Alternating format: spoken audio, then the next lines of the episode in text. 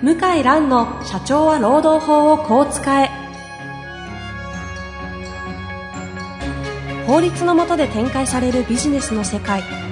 ポッドキャスト社長は労働法をこう使えは弁護士の向井蘭が経営者の立場に立って経営者が知っておくべき労働法の基礎だけでなくビジネスに関する法律の問題を分かりやすく解説します。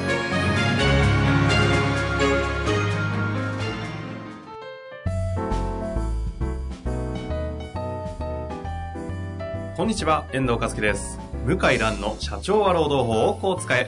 向井先生、本日もよろしくお願いいたします。はい、よろしくお願いします。さあ、今日は質問ではなくてですね、えーこれまで何度も、えー交際ですか、えーその前もあのお話をしてきた長沢運輸事件の最高裁判決が出たということで、はい。ちょっとそこのね、お話を最新情報としてやっていきたいと思います。はい。はい。で、6月1日にはい。ですね、長沢運輸事件という、定年後再雇用の方の、まあ事実上賃金の引き下げを争われた事件の最高裁判決が出まして、はい。で、それについてはですね、えー一審が事実上労働者側の完全勝訴、現役時代と同じ賃金を払えと。同一労働同一賃金だろうと。そうですね。まあ、同一労働同一賃金とは言ってないんですけども、まあ、結果として同じような結果になって、だ同じ人間が同じ仕事をし定年後もしてるんだったら、同じ給料払えと。衝撃の判決になりまして、うん。で、大騒ぎになったんですね。でしたね。ええ、それがもう2年前ぐらいですかね。もう2年ぐらい経つんじゃないかな。うんうん。で、で、東京高裁で逆転、会社が全面勝訴をして、定年後再雇用は、もともと年金の支給開始年齢引き上げに伴ってできた制度だから、正社員の場合とは一概には扱えないと。で、広く定年後の賃金下げるっていうのは行われてることだし、一部年金とか、あと給付金かな？補助金がもらえることもあるんで、原告の方大体現役時代の8割なんですよね。うんもらってるお金。うん。その程度の、まあ、減額幅はやむを得ないと。こう全体を踏まえて判断したんですね。社会的容認されてるしそうみたいな話でしたよね。そうです。だ一審は全体踏まえて同じお金払え。二審は社会的状況を踏まえて、まあそれは仕方がないと。うんで、じゃあ最高裁が、あの、弁論を指定したんですね。はい。弁論ってあの、法廷を開くって意味なんですよ。テレビで見るみたいな。はい。で、僕、最高裁まだ行ったことないんですよ。うん。弁護士やってて、最高裁で弁論を開くっていうのは、うん、一生に一回あ、そんなもんなんですか？あるか、うん。ないか。ある人は2回3回。ない人はゼロ。そうそう行くもんではない。あ、全然全然ないです。え最高裁って昔は何でも審理したんですけど、パンクしちゃって、今は憲法違反、判例違反、あとは死刑判決。こう限限定されたものしか事実上もう扱わなくって、法違反、判例違反。あとは世の中のリーディングケースになるような、最高裁がメッセージを出したいような事案ですね。まさにこれがそれなわけですね。そうで。す。で、それで、あの、この長澤美優が、じゃあ、これは最高裁としても判断しましょうということで判断が出たんですね。はい。で、これがね、僕は正直会社が負けんのかなと思ったんですね。うーん。というのはやっぱり二審判決が全面勝訴で、で、普通弁論開くってことは変更するから、二審を。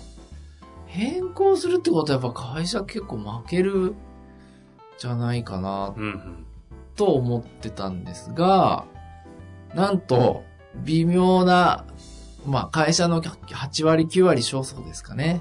ですかね。あの、はい一応記事ありますので、はいちょっとご解説は簡単に向井先生していただけるので、ちょっと紹介しましょうか。はい。えー定年退職後に再雇用された非正規社員の待遇格差をめぐる訴訟で、最高裁第二小法廷は、6月1日、正社員と非正規社員の賃金格差が不合理かどうかは、各賃金項目の趣旨を個別に考慮すべきとする諸判断を示した。その上で、正勤手当については、労働条件の相違は不合理であると支払いを命じたが、能率給や職務給など、給与や賞与、住宅手当や家族手当などの諸手当は認められなかった。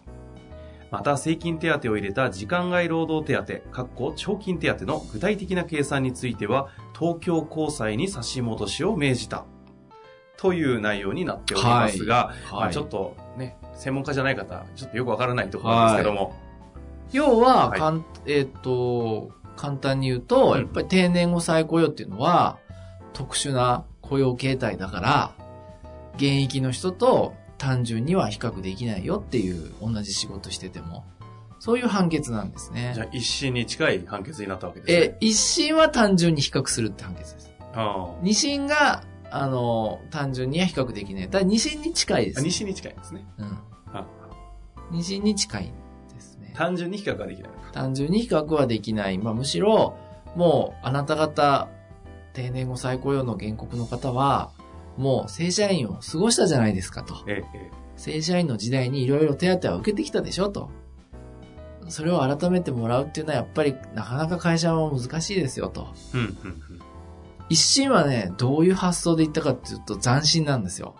要は、同じ仕事して同じ運賃もらってると、会社が。同じ仕事を請け負って同じ賃同じ運賃。あ、賃、運賃、運賃。運賃。運賃もらって、給料減らしたら、会社の儲けが増えるでしょと。あ、そこ。そこ。ほうほうほう。ビジネス的な観点なあ。ビジネス的な観点言ったの。だこれ人件費削減のために使ってんじゃないのと。あ違う仕事で違う賃金だったらいいよと。でも、同じ仕事だったらダメだよ。これ、コスト削減って利益が出てるじゃんと。あ。こっちに行ったんですよ。あ、そこが論点だったこれが一心だったんですね。いや、これもう斬新。あの、見たことない、こんな考え方する判決。うーん。それでびっくりしちゃって、そんな発想する判決なかったから。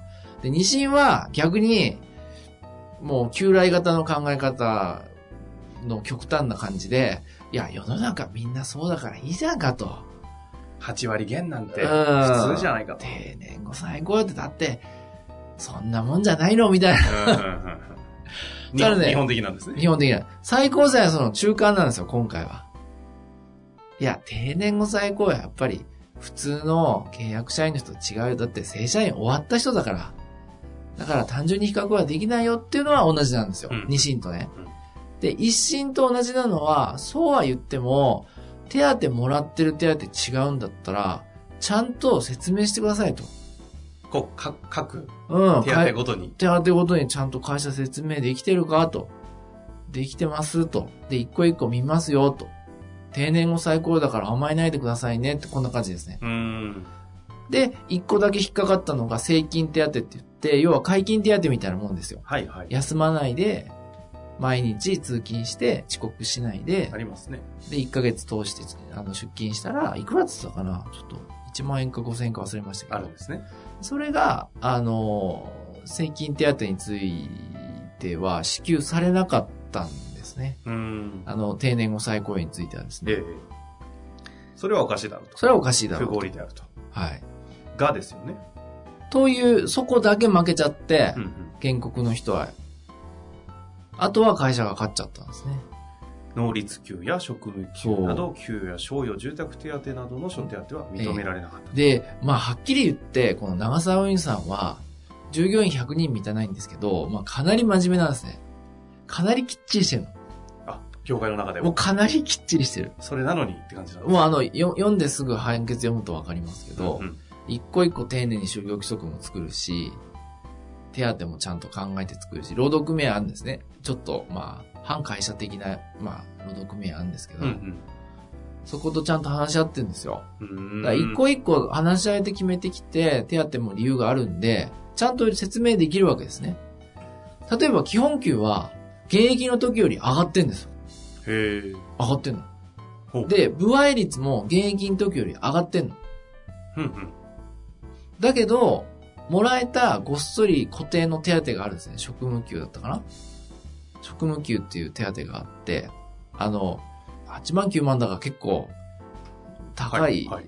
固定が、固定のその手当があったんですよ。それがごっそりなくなってるんですね。うん。だけど、きっちり仕事をして、あの、結果を出せば、まあ、現役に近い数字を収める可能性があるし、基本給は高いしね、部合率も高いし、うん全体で見ると、じゃあすごく大変な気の毒な内容かっていうと、そんな感じは受けないですよね。でもトートータルでざっくり8割減ぐらいうん、の話にえなるはずーっと、8割から9割。うんあ、8割減というか、1割から2割減ですかね。うんうんということなので、ですから、あの、全体、あの、その、税金手当は1個だけ見るとやっぱダメだけども、その他の手当はいろいろ考えて、ちゃんと払ってますねと。全体考えて1個1個ちゃんと払ってますねと。説明も、不合理とは言えないですねと。長澤運輸さんのと。って言って買ったんですよ。一審二審はね、どっちかってもう全体見て、丸ごとこうひ比較してたんですけど、はいはい。最高裁だったら急に一個一個細かく比較して、それびっくりしましたね。うーん。もう同じ人間だから、やっぱり総額が気になるじゃないですか。はいはい。グロスで見たいですねグロスで見ますよね。じゃじゃないんですね。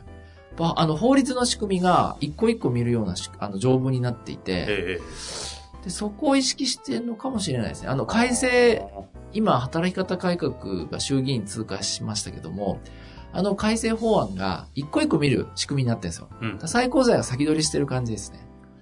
はあ、さそういう流れもあるんでうすね。ん。あの、今までバラバラだったんですけど、やり方が。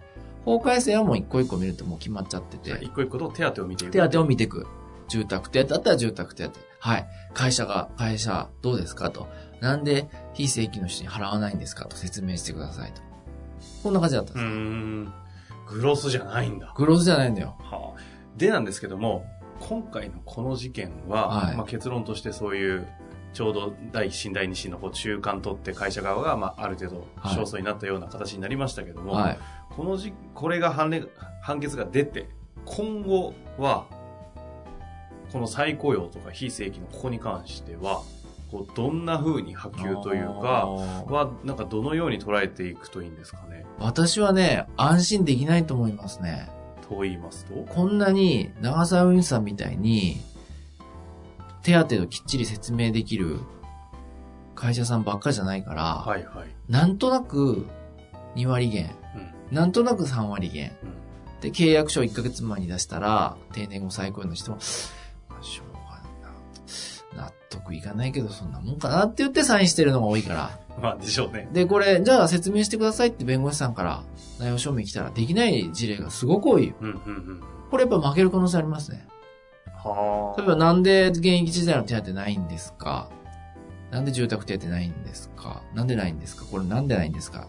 なんで積み手当ないんですか？なんで危険手当ないんですかって言ったら、負ける可能性十分あります。じゃあ一つ一つのこう手当とか、まあ、所有だったりっていうのを、職務給とか？そう。を、ちゃんと合理的な理由が説明できるような準備っていうのが必要になってくる必要。だ準備できないと、じゃあ紙に書いてくださいって言って書けないときはアウトの可能性はまだまだあります。へいや、だから、あの、報道の仕方は会社ほとんど買ったみたいな感じだけど、私だって長澤運輸さんはかなりちゃんとしてるから、ーうんうん。これ長澤運輸さんみたいに説明できない会社負けるってことじゃないのってまず思いました。それが一つ。いはいはい。あともう一つは、実はこれちょっと説明するとめんどくさいんですけど、うんうんやめますか？いいよ。ちょっと向かい節やめてください。いや、あのね、均衡と均等っていう変な日本語あるんですよ。やめましょうか。やめましょうか。均等と均衡。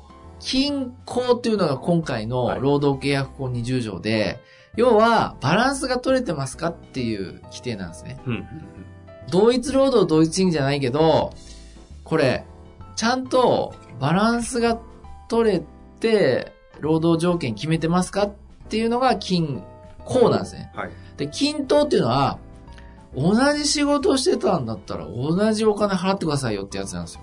うんうん。同一労働同一賃金にほぼイコールですね。うんうん。で、なんと、今回法改正で、今までなかったんですけど、新しく均等もできたんですよ。あ、今までは均なかったの。衡だけだ。こうだけ。均等より厳しい方ね。同一労働同一賃金に近い方がなかったんです。パートタイマーだけあったのうん。で、新しく今回法改正に載ってる。ってことは、セカンド長、長沢運輸事件セカンドシーズンが始まる可能性なんですよ。言い方ね。言ってやったって顔すんの言ってやめてください、今。るセカンドシーズン、俺今うまく言うとなって顔しましたね。どうや顔だ。あの、ね、よくドラマとかで。終わるじゃないですか。わかりますよ。ああ、終わったと。なんだと。これ新しいなんかまた、揉め事始ま、また敵がなんか、来たかみたいなのありますね。ありますね。セカンドシーズンがね、あと1年半か2年後ぐらい出るでしょうね。あり得る。はあじゃあ、法改正の中で、その、ちなみにその法改正はいつから？法改正は、まあ今の予定でいくと、大企業は、統一労働同一については、えっ、と、再来年の4月1日から、来年、再来年、2020 2020年。年オリンピックの年の4月1日から4。月これは大企業。中小企業は2021年の4月1日から。うん。セカンドシーズンがですね、東京オリンピックの年に始まるかもしれない。何の映画監督みたいな。はいはいはい。だから、あの、こういう、こういう解説してる人は、まあ僕新聞記事見てますけど、まだいなくって、僕は、むしろ始まりじゃないかと。やっぱ定年後最高はこれからも揉め続けるんじゃないかっていう予感を。受けますね。はじめに、あの、おっしゃっていただいた通り、手当、各手当ごとにしっかりとした説明をする準備をしとかないと、そう。逆にやられる可能性があれどうですか？逆質問いいですか？逆質問。はい、聞いたことありますね。遠藤さん、あの、ね、大手メーカーのはい人事にいたっていうこと。昔ですけど昔ね。はい大昔ね。あれって、はい。あの、製造メーカーって手当結構いっぱいあるじゃないですか、正社あり員。ますね。特に工場。あれって説明できるんですか？例えば、一応、ナイキとかに、あの、ちゃんと書かれてますけどね。これが何かってことはですよ。何かは書いてるけど、はいじゃあ、なんで、じゃあ、機関工の同じ工場にいる人には払わないんですかっていうことは説明できるんですか？あの、し説明を、し社内で求められた時に、どうにかうまくごまかせる説明は用意したりはしてますね。おー、それは、あーただあれですよね。来るたびにですね、判例と、判例と近いので、そういう質問が来ちゃうと、人事の、こういわゆる企画家系の人たちが集まって、しようどうしようと。ですよね。うんこれ勝手に答えたら、ずーっと残っちゃうから、もう統一見解をまとめとかないといけないですよね。で、訴求問題とかいろいろ出ちゃうので。あーてってことはやっぱり大手の製造メーカーは、きちんとこう質問不満とかある人に備えて、考えてるってことなんですねえっと。事前にはあんまりないですね。あの、細かいものには。あ来たことに対して何かっていうのは答えてもほぼ多分定義されてますよ。あ、うんただこれが今言ったような正規と非正規の場合何なのは、これないですね。ないっすよね。いや、ね、当然あるところもあると思いますけど、私が見たことある限りは意外とない方です、ねあんまり文句言ってこないですよね。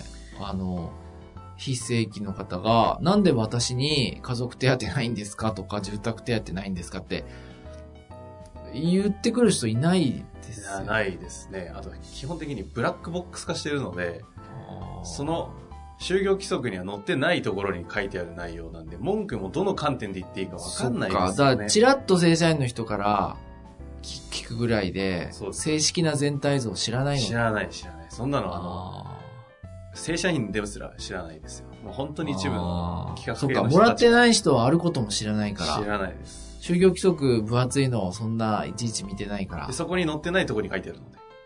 へえ。なるほど。っていう感じだ。説明責任の時代みたいな感じですかね。そうですね。だ説明ししないといけない賃金についてはい。っていうことになりますよね。苦手ですよね、日本人は。ねえ、あの、うん合理的にじゃなくて、いかに曖昧にごまかすかっていう形をね、取りがちですから、ね。まあまあまあまあって言ってきましたよね。ということで、あ、はい浜京レックスは話せなかったな。え、話すつもりだったんですか？浜京レックス、じゃあ次回やりますか？次回はね、あれですね、時間がずれちゃうね。浜京レックスは、もう簡単に言うと、はい。喋るんですね。ええはい。もうあの日本郵便とかと同じで、まあ、ほぼ全滅ですね。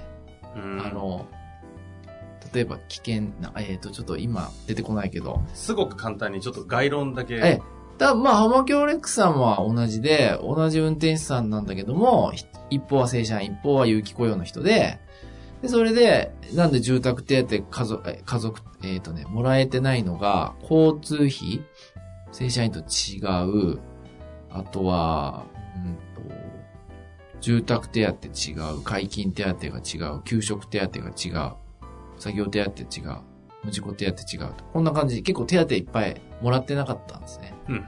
で、結果は、え住宅手当だけ会社が買って、うんあとは全部負けちゃった。通勤手当もダメ、給食手当もダメ、作業手当もダメ、無事故手当もダメですね。うーん。ということで、なんと、ほとんど負けてしまっちゃったんですね。解禁手当もダメですね。うん、ということで、実は、こう、仕事に関係のある手当で、で、いや、俺もこの仕事やってるよと反論されちゃったら負けちゃうんですね。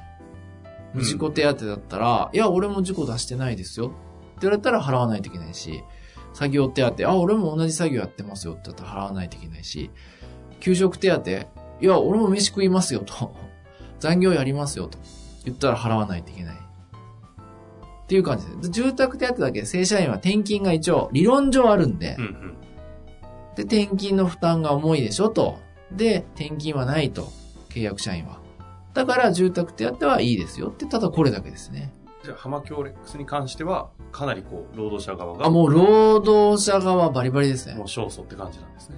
これ激震が正直走りますね。これ、あの、第、確かですね、60、ちょっと今確認していいですか ?63 回ですね。やってます？はい、あの、交際判決。ああ、そうそうそう、負けた時ですね。あ、びっくりして。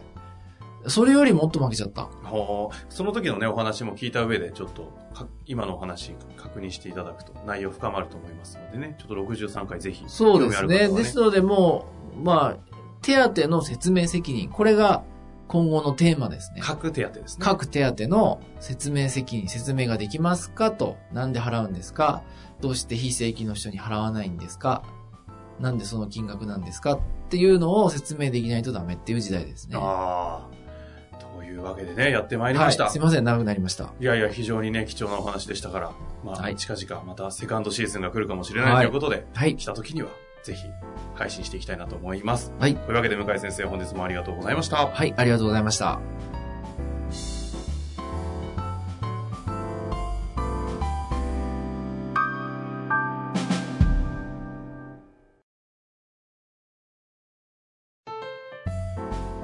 本日の番組はいかがでしたか？番組では向井蘭への質問を受け付けております。ウェブ検索で向井ロームネットと入力し、検索結果に出てくるオフィシャルウェブサイトにアクセス。その中のポッドキャストのバナーから質問フォームにご入力ください。たくさんのご応募お待ちしております。